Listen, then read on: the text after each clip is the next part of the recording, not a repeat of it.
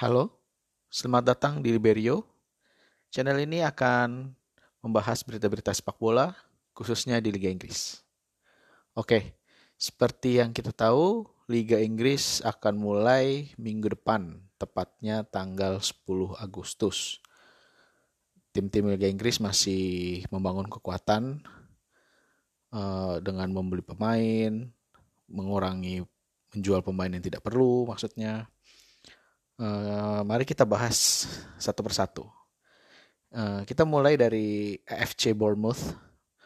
Uh, mereka hanya uh, baru uh, mereka baru mendatangkan tiga pemain sejauh ini. Uh, saya rasa mereka ingin menjaga kestabilan tim mereka untuk menyambut musim baru.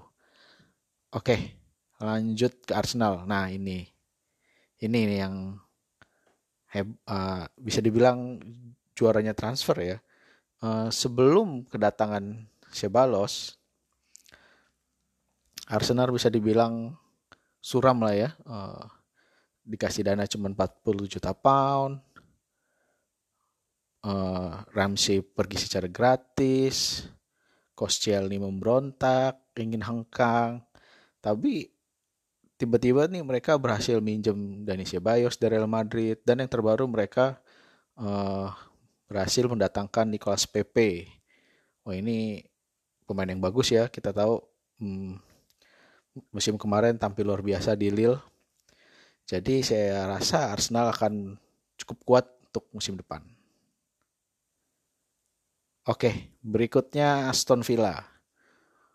Ini pemain eh sorry, ini klub yang baru promosi tahun ini seba mereka promosi lewat jalur playoff setelah mengalahkan Derby County. Uh, kalau dilihat Aston Villa ini tim yang paling boros belanja pemain di jendela transfer kali ini. Total 12 pemain mereka datangkan. Uh, dan yang menurut saya paling agak mencolok ya, uh, Mahmoud Trezeguet ya. Dia nih winger asal Mesir, uh, tandemnya salah di tim nasional. Penampilannya cukup baik. Jadi saya rasa akan memberikan dampak untuk Aston Villa terutama uh, dan Aston Villa juga berhasil mempertahan seperti akan berhasil ya mempertahankan Jack Grealish, John McGinn. Jadi saya rasa kekuatan Villa akan ya cukup bisa diperhitungkan ya sebagai kuda hitam untuk musim depan eh musim musim ini maksudnya sorry Uh, tapi kita tahu musim kemarin Fulham yang baru promosi jor-joran di bursa transfer, pemain yang didatangkan pun bukan pemain sembarangan, tapi hancur lebur di Liga Inggris. Di, di Premier League maksud saya. Uh, semoga Aston Villa nggak mengalami hal itu. Semoga banyaknya pemain yang masuk nggak merusak keseimbangan tim. Oke, lanjut kita akan bahas Brighton. Tidak banyak pemain yang didatangkan Brighton. Paling yang menarik hanya Leandro Trossard dari RC Gang. Uh, saya rasa Brighton juga akan eh bukan juga akan maksudnya uh, bertujuan sama seperti Bournemouth. Uh, mereka ingin menjaga kestabilan tim mereka. Burnley mereka mendatangkan J. Rodriguez dari West Bromwich Albion, Eric Peters dari Stoke, dan Joel Senior. J. Rodriguez kita tahu cukup bagus ya sebagai penyerang. Eric Peters juga lumah, bisa dikatakan lumayan untuk back kiri. Jadi ya Berli hanya menambal tidak menambal ya, mungkin hanya melapisi pemain-pemain mereka yang sudah ada. Oke, okay, uh, eh, ada transfer menarik Tom Hinton. Dua musim lalu Tom Hinton ini salah satu pemain kunci Burnley. Sekarang dijual dan ke Aston Villa. Jadi mungkin karena Burnley ini sudah punya Nick Pope ya dan Joe Hart di penjaga gawang. Jadi saya rasa ya pilihan yang tepat untuk menjual Tom Hinton. Harganya pun juga lumayan, 9 juta pound lumayan untuk ukuran kiper yang sudah berumur. Oke, berikutnya Chelsea. Wow, ini dia. walaupun mereka kena larangan transfer, tapi mereka masih bisa datengin Mateo Kovacic dan Christian Pulisic. Bukan dua nama yang sembarangan. Kita tahu kualitas keduanya dan semoga Frank Lampard bisa meracik tim yang kuat dengan ditambah Pulisic dan Kovacic.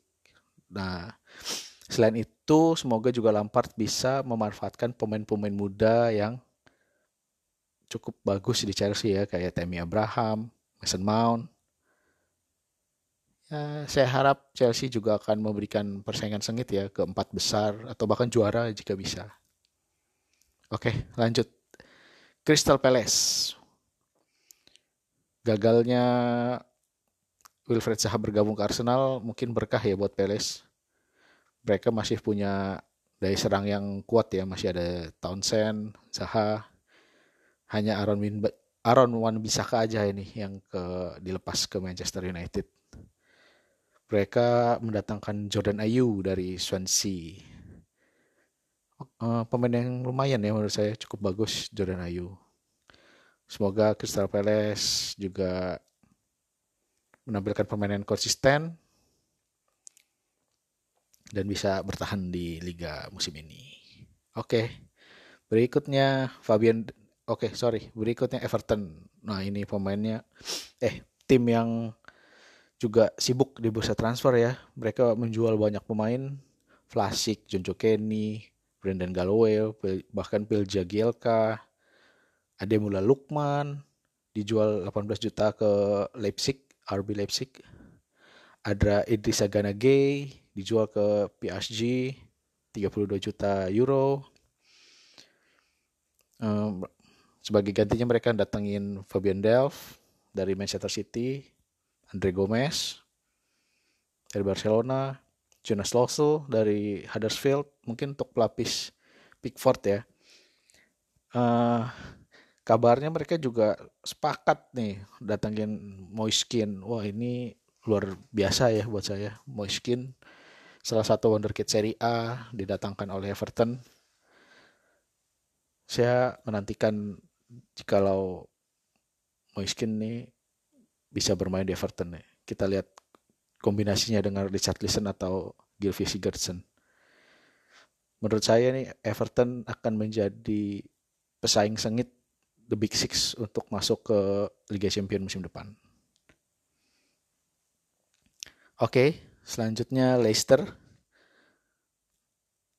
Uh, lumayan pemain yang didatangkan Leicester ini. Yang paling menonjol tentu Ayoze Perez ya yang diambil dari Newcastle United sama Yuri Tillmans dari AS Monaco. Kita tahu Yuri Tillmans pemain muda Belgia yang luar biasa. Penampilannya bagus musim kemarin di Leicester. Ayuze Perez juga mungkin bomber tersuburnya Newcastle ya. Tapi dibeli oleh Leicester. Mungkin untuk tandem Fardi atau pelapis Fardi kita nggak tahu. Tapi yang pasti kualitas Ayoze Perez ini bagus. Jadi Leicester juga bisa menjadi kuda hitam di Premier League musim ini. Berikutnya Liverpool. Hanya kedatangan dua pemain muda, Harvey Elliott dan Sepp van den Berg. Belum ada sejauh ini belum ada rumor apa pun lagi tentang pemain yang akan didatangkan Liverpool. Tadinya Marco Asensio tapi Marco Asensio cedera 8 bulan jadi seperti yang mustahil didatangkan. Berat, um, ini berarti Liverpool tidak berubah banyak ya kekuatannya. 100 tidak ya hampir 95% mirip musim kemarin.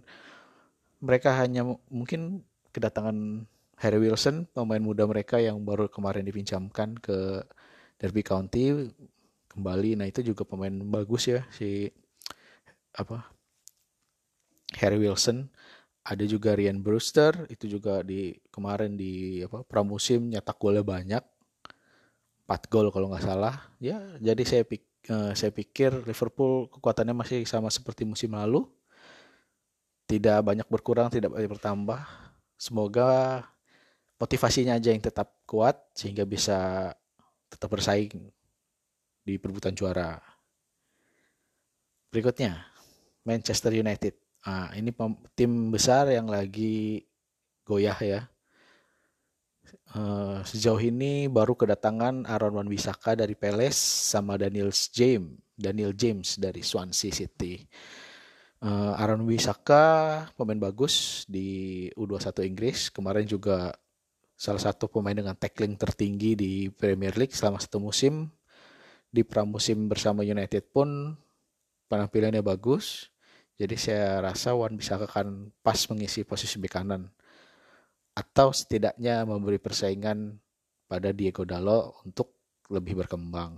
Daniel James juga saya pikir cukup lumayan, cukup bagus.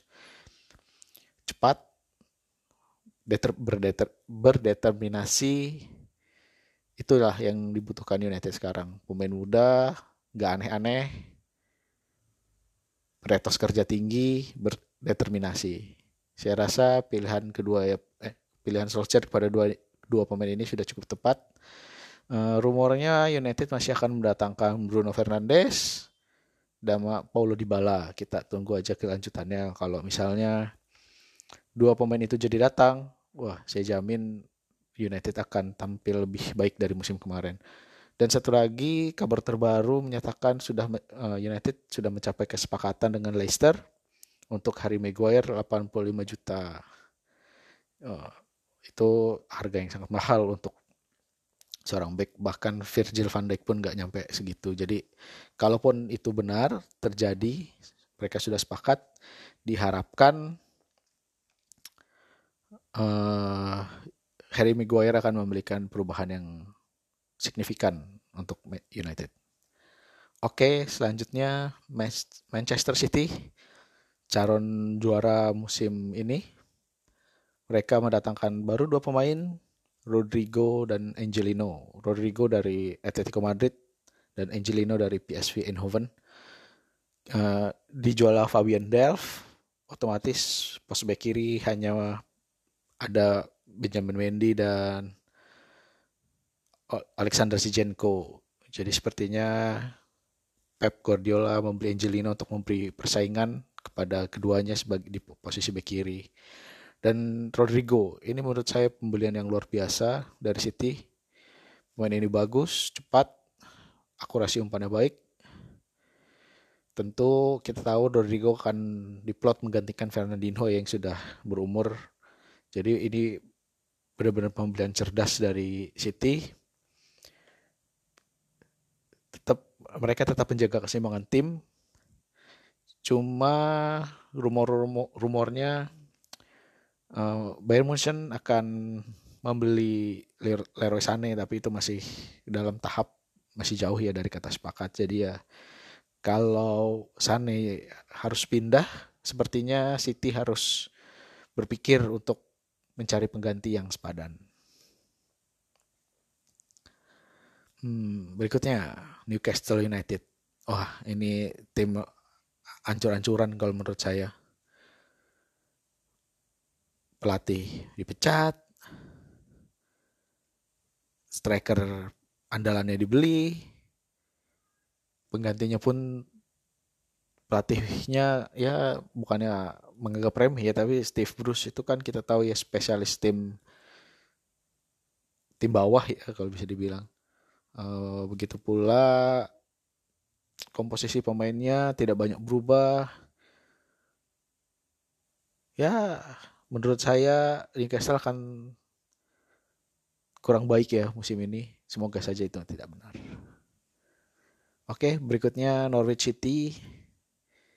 Ini juara Liga Kasta Divisi Championship ya maksud namanya ya. Uh, musim lalu menarik timnya tim muda kuat mereka sudah membeli sekitar lima pemain yang menarik itu ada meminjam dari Patrick dari eh sorry meminjam Patrick Robert dari Manchester City beli Sambiram bek kanan dari West Ham minjem Ralf Fahreman dari Schalke sama Joseph Dermik dari Borussia Mönchengladbach.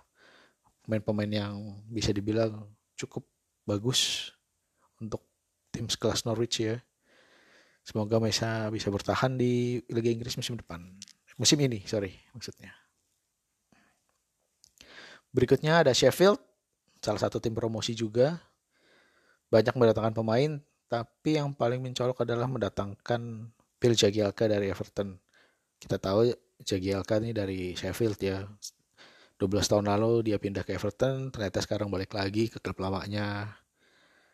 What a story ya.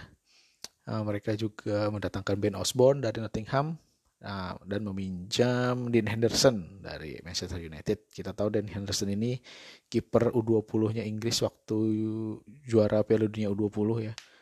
Kemarin juga tampil di Piala Eropa U21, cuman hasilnya tidak bagus, cukup bagus untuk tim Inggris kemarin. Berikutnya ada Southampton. Tak banyak yang dibeli, uh, hanya Danny Ings dari Liverpool sejauh, sejumlah 20 juta pound, C. Adams dari Birmingham dan Musa Jenapo dari Standard League.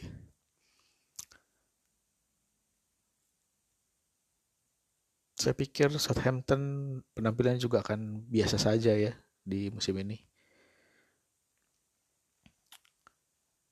Lalu berikutnya, wah ini dia, finalis Liga Champion tahun kemarin.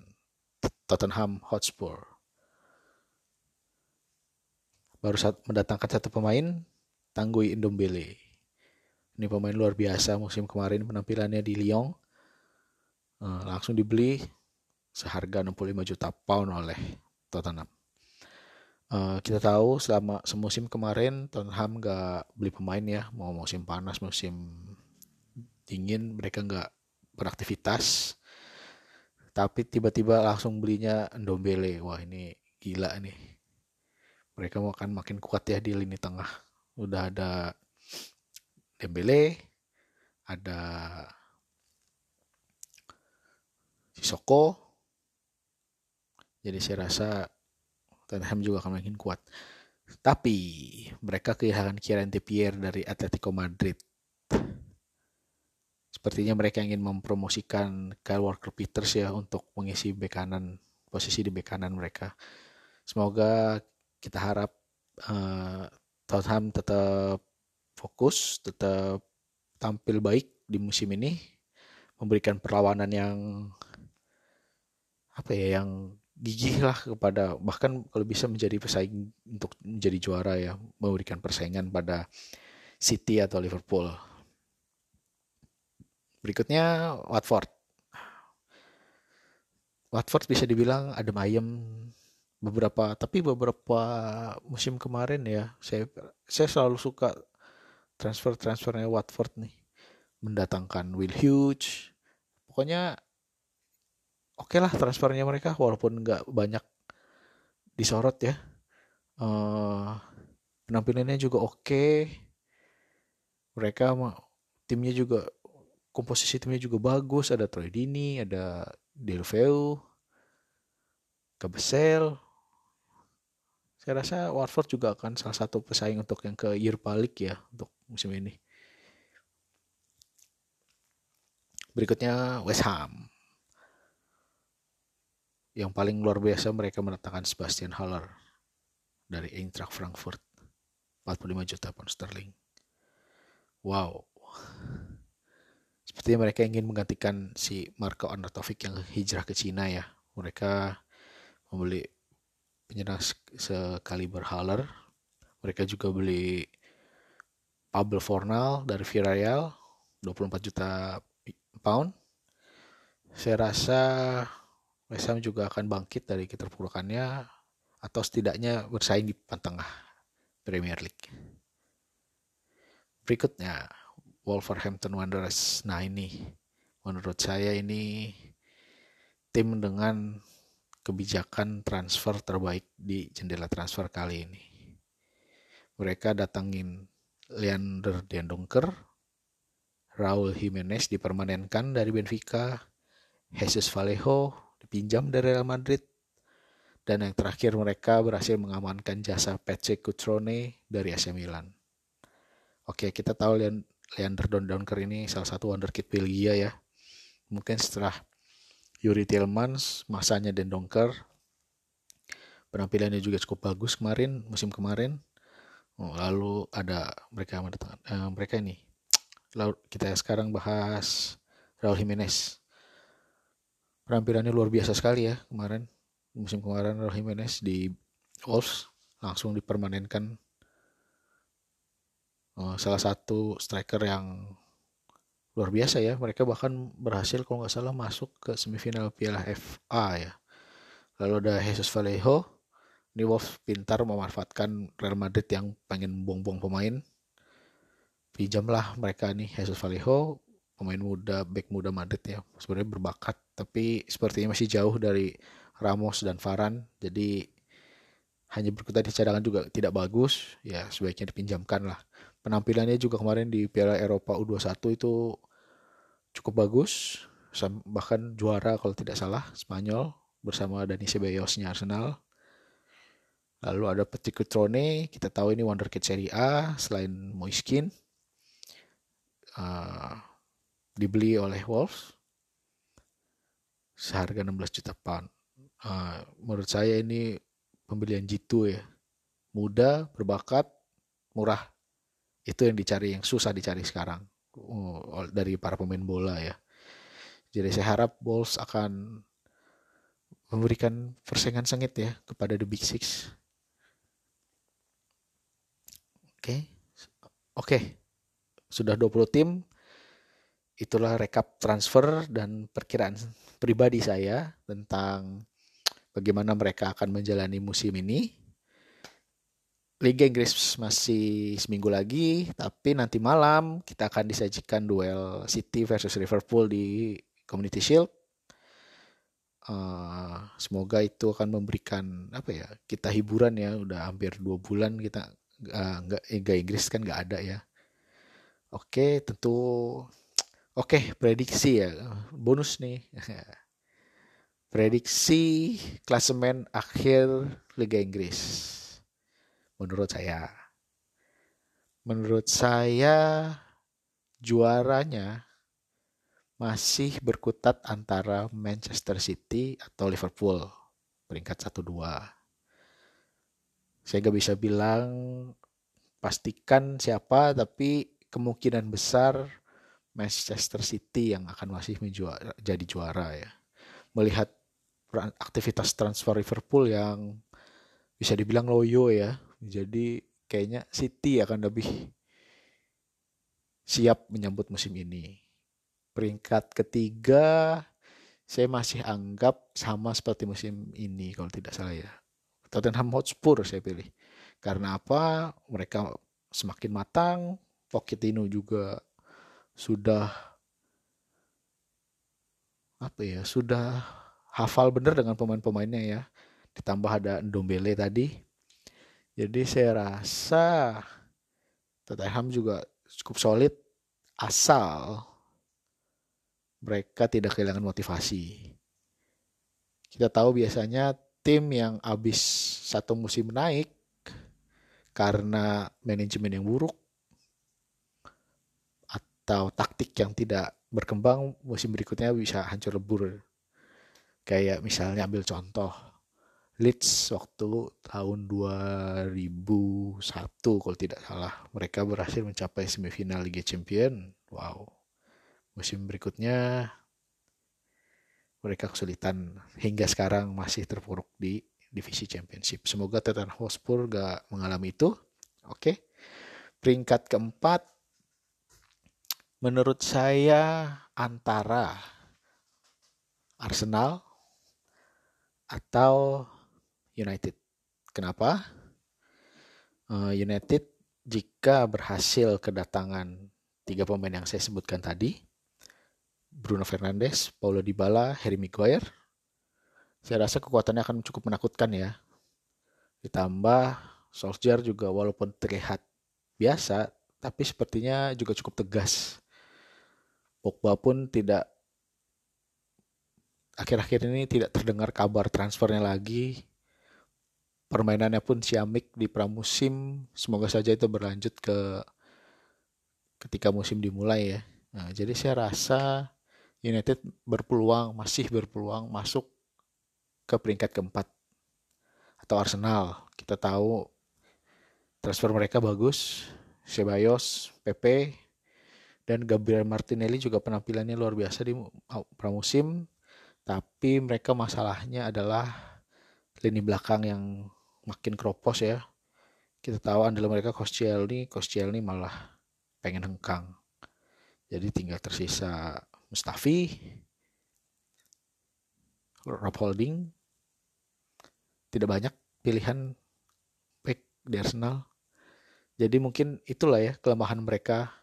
Kalau mereka bisa mengatasi itu, saya rasa mereka bisa bersaing dengan United di peringkat 4. Untuk peringkat 6, uh, eh, wah bingung nih.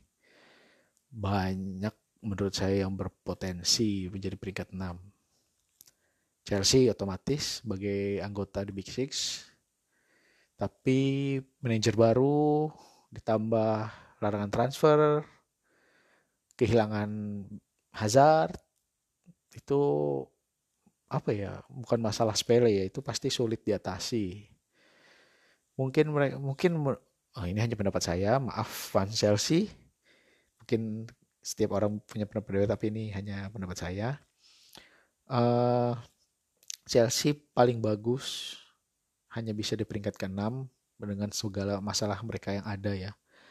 Itu pun menurut saya masih mungkin akan mendapat persaingan dari Wolves, Leicester, dan Everton. Menurut saya tiga tim ini juga mempersiapkan diri dengan baik di musim ini. Dari terlihat dari transfer-transfer mereka, walaupun tidak banyak pemain yang didatangkan, tapi pemain yang didatangkan itu pemain yang dibutuhkan. Jadi ya kita harap harap banyak persaingan tuh semakin sengit ya di Liga Inggris. Ya, jadi saya harap uh, jadi Chelsea, Everton, Wolves, Leicester akan bersaing memperebutkan spot terakhir di Europa League ya. Spot terakhir. Uh, pokoknya peringkat 6 lah. Oke, sisanya di papan tengah. Gak usah terlalu saya runutkan. Nah, oke, yang sekarang yang degradasi. Menurut saya yang degradasi itu perkiraan saya yang akan degradasi adalah pertama Newcastle. Kurang kehilangan Rafael Benitez tentu ya. Kita tahu Rafael Benitez itu juru taktik yang bagus. Walaupun uh, Newcastle yang kita tahu pemiliknya juga agak tidak disukai ya oleh pendukung. Tapi dia bisa bawa Newcastle ke papan tengah promosi. Ini diganti oleh Steve Bruce. Berarti spesialis tim bawah. Maaf maaf tapi saya rasa Newcastle akan terdegradasi musim ini ya, selain Newcastle saya akan prediksi saya adalah Sheffield United dan Brighton. Kenapa? Uh, untuk Brighton sudah mereka sudah beberapa tahun di Liga Premier. Saya rasa oh ya mereka juga tidak mendatangkan banyak pemain ya. Mereka hanya mendatangkan dua pemain di musim transfer kali ini. Jadi kekuatan mereka tuh mungkin sudah terbaca atau ya semacam itulah. Jadi saya rasa Brighton dan Sheffield United akan menemani Newcastle untuk degradasi.